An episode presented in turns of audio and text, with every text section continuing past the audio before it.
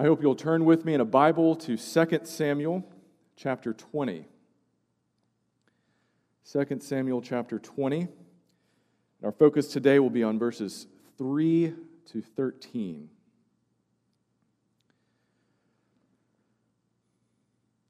I don't know about you, but I have yet to come across anyone who takes a verse out of 2 Samuel 20 and frames it to hang on their wall in their house. I have yet to meet anyone who quotes 2 Samuel 20 or who's committed any of it to memory. I have yet to meet anyone who takes a verse out of 2 Samuel 20 and posts it on social media. I doubt whether you've ever even heard a sermon on 2 Samuel 20. Why is that? It's because it's graphic, it's grisly, it's uncomfortable. But I'll tell you one thing it's not, and that is unclear. The theme of 2 Samuel 20 is clear, and that theme is sin. The enormity of it, the ugliness of it, the pervasiveness, of it, we don't want to talk about this. Just skip over. And the reason that we want to skip over it is the very reason why we need to talk about it, why we need to look at it in depth. Because our general tendency is to only talk about sin in the abstract. Well, we're all sinners, nobody's perfect. Just, we, we got that, just move on. But we need to look at it and to examine it with specificity, no matter how uncomfortable it might make us. Because this is how God deals with our sinfulness. What you'll find is that generally, when preachers talk about how God erases our sins, expunges our sins, erases the debt of sinfulness that we've committed against Him, people like that. That's attractive. That gives us a warm and fuzzy feeling. But when you talk about how God exposes our sinfulness, well, the crowds tend to thin out a little bit. We're less comfortable with that. But what you'll find in Scripture is that before God expunges our sins, He exposes our sins for our good and for His glory. So we need to face this head on, no matter how uncomfortable it might make us, because it's God's word. First of all, it's inspired, it's truthful. We need to read it, but also because our tendency, your tendency and my tendency, is always to skip over our sinfulness, to try to cover it up, to try to make it seem like it doesn't exist, or if it does exist, only in the most general, vague way. And what you need to know is that you can't cover up your sinfulness. Your sinfulness and my sinfulness cannot be covered up, so don't try. Instead, openly and earnestly confess your sins to the only one whose precious blood can cover over and cleanse the vilest offender. We don't need to try to cover up our sins. We can't. We need our sins to be covered over. But oh, how we try.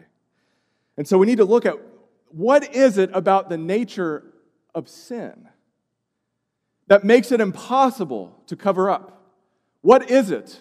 No matter how hard we try, no matter how much we want to, we can't cover this up. Well, let's start by reading just verse 3.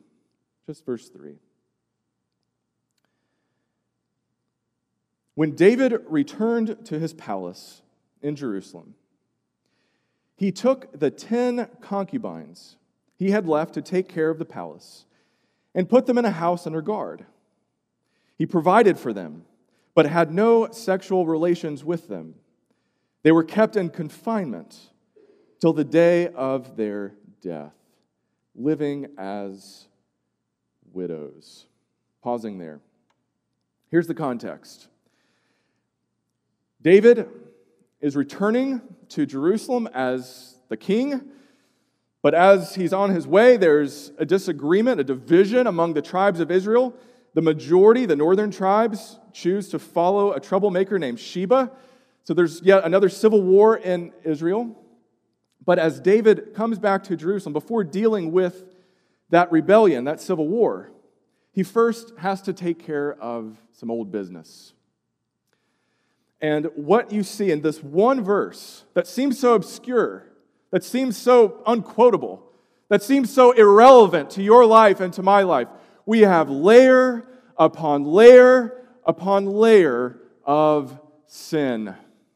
And we need to disentangle it in order to see this the enormity of sin. The enormity of sin. Sin grows too quickly to be covered up. That's one of the reasons we can't cover up. It grows too quickly. It grows like compound interest. It grows exponentially. It multiplies beyond our control. So, how did this start? Well, let's go back in time to 2 Samuel 5. And in 2 Samuel 5, we're told about how David accumulates one wife after another. And if you look at 2 Samuel 5, verse 13, we read After he left Hebron, David took more concubines and wives in Jerusalem, and more sons and daughters were born to him. Now, on the surface, there's nothing odd about this in the context of an ancient Near Eastern king. For us, oh, this is horrible. This is horrible. But in this time and place, if you said that king has a harem, he has multiple wives, he has concubines, you say, so what? He's king. He does whatever he wants. So in David's context, this doesn't seem weird. But David was not called to be any other kind of king. He was called and anointed to be God's king. And what does God have to say about this subject? Well, as a matter of fact, God gives explicit instructions about what the king is to do and what the king is not to do in Deuteronomy chapter 17. And if you look at verse 17, we read this He, that is the king, must not take many wives. And notice the reason, or his heart will be led astray.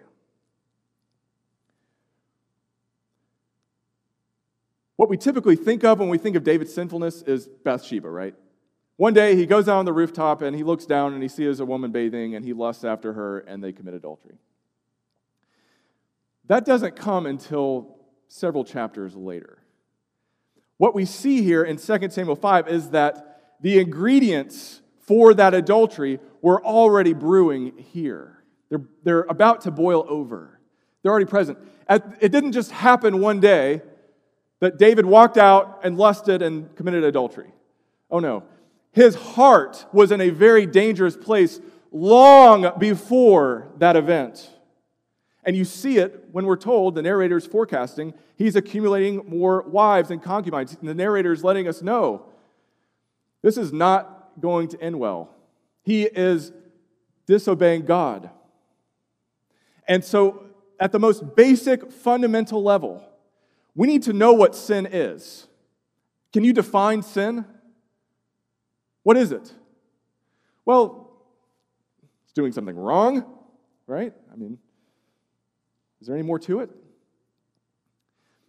Let me give you this definition sin is a lack of conformity to or a transgression of God's law, God's moral commands a lack of conformity to, a lack of obedience to, or a transgression, a deliberate breaking of God's commands.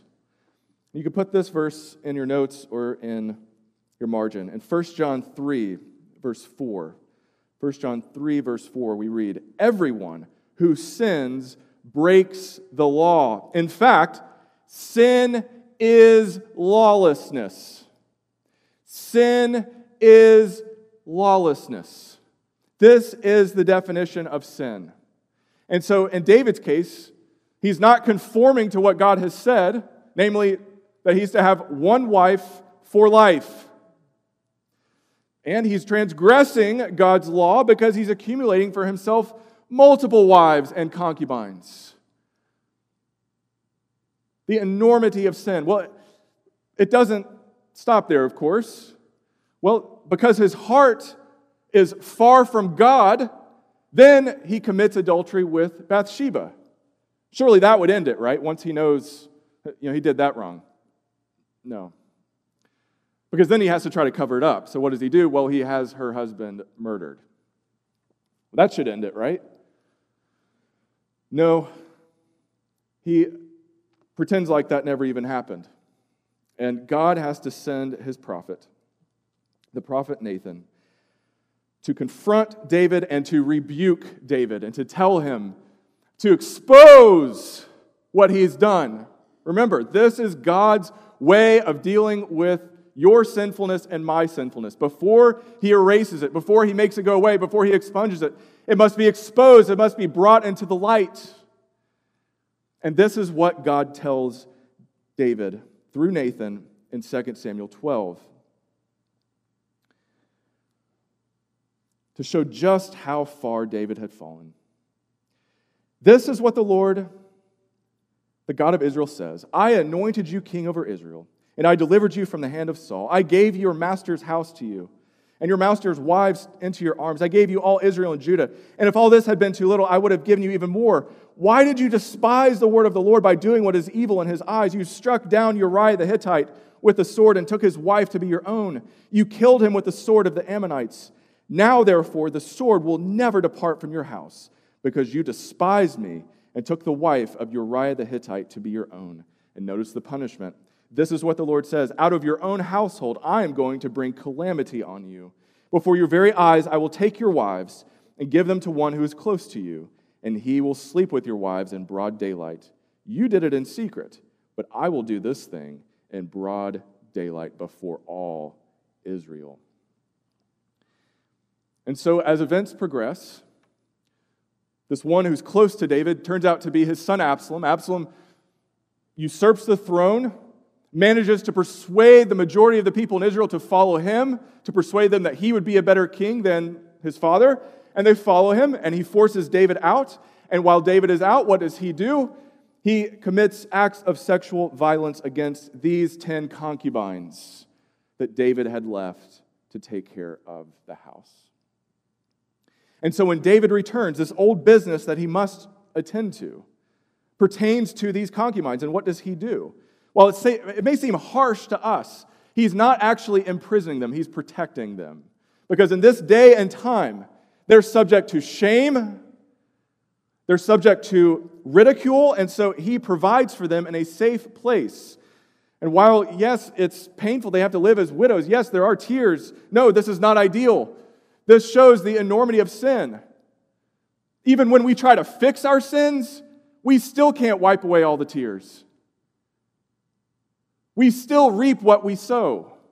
Even when our sins are completely covered and we're forgiven, there are still consequences in this life for our transgressions against God's law. And so, do you see how in this one verse, one solitary verse, so obscure, seemingly so irrelevant, layer upon layer of sin is bound together? in an intricate and ugly web of deceit and lawlessness. David's doing the best he can given the circumstances. And you may say, well, these poor concubines, I mean, aren't they just seem like pawns? They're handed from this man to that man. How is that right? Where's God in that?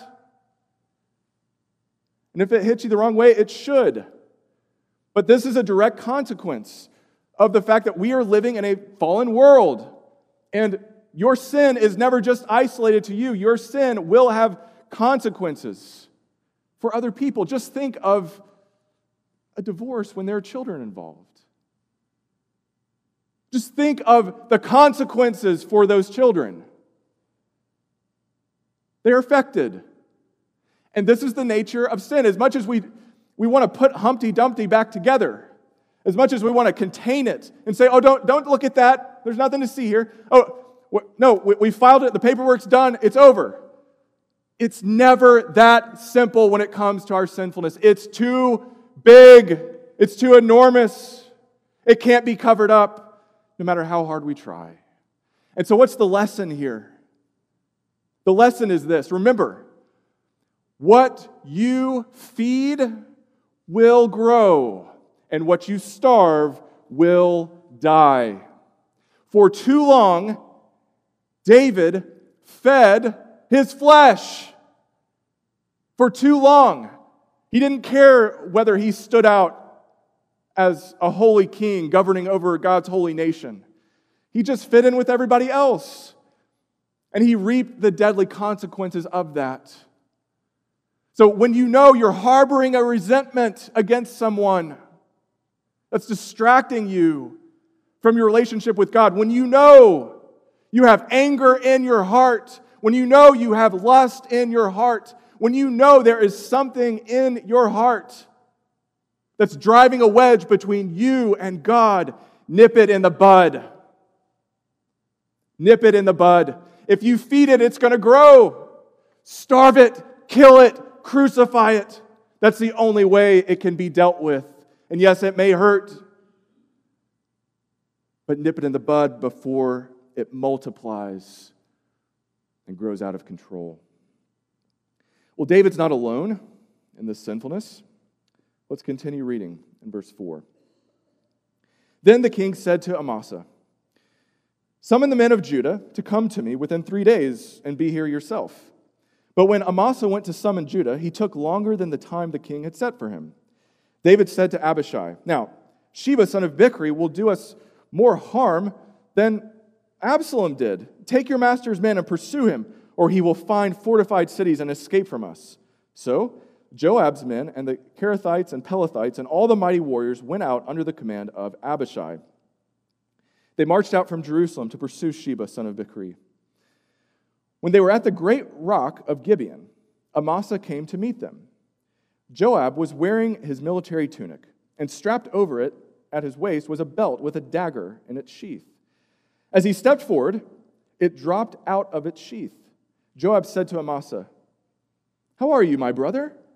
Then Joab took Amasa by the beard with his right hand to kiss him. Amasa was not on his guard against the dagger in Joab's hand, and Joab plunged it into his belly, and his intestines spilled out on the ground. Without being stabbed again, Amasa died. Then Joab and his brother Abishai pursued Sheba, son of Bichri. One of Joab's men stood beside Amasa and said, Whoever favors Joab and whoever is for David, let him follow Joab. See here the ugliness of sin. The ugliness of sin. It cannot be covered up because it perverts and distorts and twists too many good things. Too many good things. Here's what's going on Amasa was the general of Absalom, he was fighting against David. But David, when he wins as an act of generosity and mercy to his former enemies, makes Amasa his own king in place of Joab. Because Joab, as we've seen multiple times, is ruthless and even assassinated David's own son Absalom. And so Amasa is placed in charge. Well, the king turns to Amasa to put down this rebellion, but the, the general, Amasa, takes too long. He's late. So David says, Well, if this is going to get out of hand, so he turns to another one of his nephews. These are all David's nephews, by the way, and so they're all cousins with one another. He turns to Abishai and says, Go, take Joab's men, put down this rebellion. And as they're on their way, of course, they encounter Amasa. And Joab, as we've seen him time and time again, will not tolerate a rival. He will eliminate his rival in a ruthless fashion in a grisly fashion. He walks up to his cousin, Amasa. He, he leans over catches a dagger in his left hand, normally his defensive hand. You don't fight with your left hand generally. He walks up to his cousin, puts his fighting hand out. How are you, my brother? And then drives the dagger home in brutal, brutal, heartless fashion so that Amasa dies. The ugliness of sin. Notice how many things sin is twisting here and perverting here and distorting here. The first is that Joab is perverting what David had commanded. David made Amasa his general. This is by order of the king. No matter what you think about it, Joab. But Joab doesn't care about that. He doesn't care about what the king has said. He looks out for himself. He's, he's clearly focused on how can I get my job back? And I don't care who's in my way. I don't care what I have to do to get my job back. I'm going to get my job back. And so he distorts and twists this whole mission, this whole mission that is aimed at defending God's people, leading God's people against a rebel and an enemy, and he turns it into personal vendetta. He perverts and distorts his family relationships, his, his own cousin, while, while pretending to be kind, while, while pretending to care. How are you, my brother, cousin? And this is exactly what we need to be aware of. This is what sin does. You may think that here in this place you're safe from sin. No, you're not. I might think that as I stand in a pulpit, I'm safe from sin. Oh, no, I'm not. Do not underestimate the reach of sin. It is ugly and it will and it can corrupt even the best things. That's what it does. It's the nature of sin to distort a marriage, to pervert a relationship to take something that is good and holy, that is ordained by God, and to pervert it, to turn it into something ugly, to use that thing to drive a wedge between you and your Heavenly Father. Now, I could get specific, but I don't really think I need to. I think you can look inside your own hearts right now and know what are those things that are lurking inside of your heart. You know they're wrong, your conscience tells you they're wrong. And you think nobody knows. You think nobody will see. You think you can cover it up. No, you can't. God sees and God knows. And Jesus tells us there is nothing hidden that will not be brought to light in God's own time and in God's own way. But notice the perversion in verse 11. An anonymous soldier, one of Joab's men, stood beside Amasa and said, Whoever favors Joab and whoever is for David, let him follow Joab. He, look at what he's doing. He stands up, he says, Who's with us? If you're with David, if you're with God's king, follow Joab. Really? If you're with God's king, follow in the wake of this bloody murder? And they do, because that's what sin does. Even on this holy mission to restore God's kingdom, sin breaks in. Now, look at what this individual does next, verses 12 to 13. Amasa, lay wallowing in his blood in the middle of the road. And the man saw that all the troops came to a halt there. When he realized that everyone who came up to Amasa stopped, he dragged him from the road into a field and threw a garment over him. After Amasa had been removed from the road, everyone went on with Joab to pursue Sheba, son of Bichri.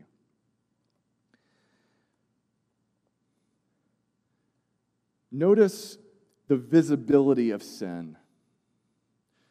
We see the enormity of it, we see the ugliness of it. See here the visibility of sin. It stands out too clearly to be covered up. It stands out too clearly. But this anonymous soldier thinks he can cover it up. He notices that as he's summoned the men to battle, as they're going down the road, they are stopping to look at this dead body on the road. And they can't move on. And so what does he do? He's, oh, nothing to see here, folks. Nothing to see here. Keep it moving, keep it moving. But he, he knows that tactic won't work. So what does he do? He has to move the body. He covers it with a garment. It's all better. It's all gone. Nothing happened. It's covered up. That history's deleted. It's over. Not so fast. There's a power, a power working right now from this pulpit through the Word of God to expose all that. Hebrews 4:12. For the Word of God is alive and active sharper than any two edged sword. It penetrates even to dividing soul and spirit, joints and marrow. It judges the thoughts and attitudes of the heart. Nothing, nothing in all creation is hidden from God's sight. Everything is uncovered and laid bare before the eyes of Him to whom we must give an account. Everything is laid bare, everything is exposed. No matter how much we've tried to cover this up, and look at how ridiculous this is. He thinks that if he just moves this dead body off the road, if he just puts a garment over it, a cloth over it, it's all better. And yet, Amasa blood is crying out for a better word. It's crying out for justice, for righteousness, for something to be done about this. It's ridiculous, it's foolish, and yet it's what we do. It's what you do, it's what I do. We are all tempted to try to cover this up, to make it seem like nothing happened. But God knows. And there's a reason that we want to cover it up. It's because sin always leads to misery. And who wants to be miserable, right? So let's just overlook it. Let's, let's look on the sunny side. Let's focus on what's right. Let's move on from this. Stop talking about sin so much. The reality of God's word is that there is no remedy, there is no salvation, there is no forgiveness apart from an honest, heartfelt, open, earnest confession of sin. This is what David tells us. When I kept silent, my bones wasted away. I was miserable. For day and night, your hand, that is the hand of God, is weighing him down. My strength was sapped as in the heat of summer. Then he acknowledged his sin. He did not cover it up. He took refuge in the one who can forgive transgressions, who can cover over even the vilest offender. So if it seems like this leaves you and leaves me in an impossible situation, praise be to God you get it. Because it is impossible. There is nothing that you can do, there is nothing that I can do to fix what our hands have wrought. We can't put the world back together. We can't save ourselves. This is impossible. We're dead in our sins and transgressions. But there is a God for whom the impossible is no barrier. There is a God who has done for us what we could never do for ourselves. He sent his one and only Son, his Son who both was in perfect conformity to God's law and who never transgressed God's law. And he dealt with your sins and my sins publicly on the cross, as we read in Colossians chapter 2, verse 13. When you were dead in your sins and in the uncircumcision of your flesh, God made you alive with Christ. He forgave us all our sins, having canceled the debt of our legal indebtedness, which stood against us and condemned us. He has taken it away, nailing it to the cross, and having disarmed the powers and authorities, he made a public spectacle of them, triumphing over them by the cross.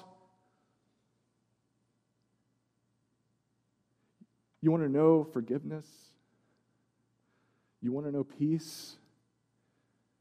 You want to know redemption? look to the cross. Don't bypass the cross. Look at the cross. Look at Jesus' bleeding side, his innocent, righteous life poured out publicly in public humiliation and shame, not for good people, but for sinners like you and like me. And if that doesn't humble you, then nothing else will. Nothing. And if you don't see your sins nailed to the cross in Jesus, then you don't know the first thing about your sinfulness. But if you do, if you see in the cross of Jesus your only hope of redemption, if you know the cost of forgiveness, forgiveness is not easy, it is hard, it cost Jesus his life.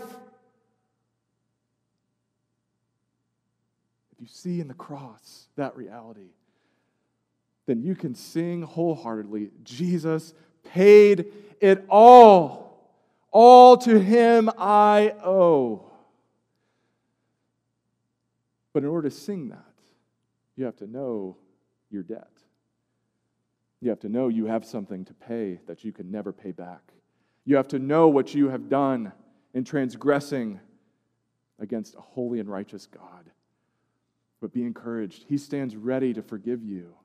But until you turn to Him, until you repent of your sins, until you look to Christ for salvation, I need to tell you, friend, today you are in grave danger. You are in peril because a judgment awaits every single one of us. And on that judgment day, your heart will be exposed, and you can't say, Oh, what? I tried to fix that. Oh, I didn't really mean that. Oh, that wasn't really that big of a deal.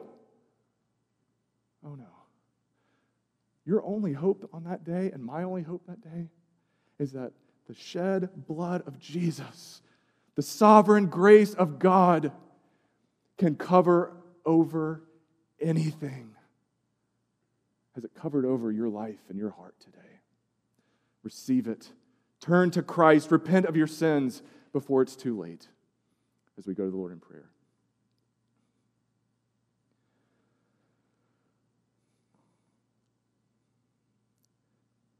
Lord, help, thank you for helping us see what we want to overlook what we want to neglect, what we would prefer to say doesn't exist. Lord, help us to see that we are so prone to see sin out there in him, in her, in this, all the while failing to look within our own hearts. Lord, convict us today, every single one of us. And for those who have yet to be converted, for those who have yet to give their heart and their life to Jesus, to be found in Him, to be brought to new life, to be born again, Lord, may this be the day. Work in their hearts. And for all of us, where our spiritual life has become superficial and hollow and prideful, Lord, humble us under the weight of your mighty hand and lift us, us up to be your people, to show forth your grace and your love and your power in our lives. For we pray these things in Jesus' name. Amen.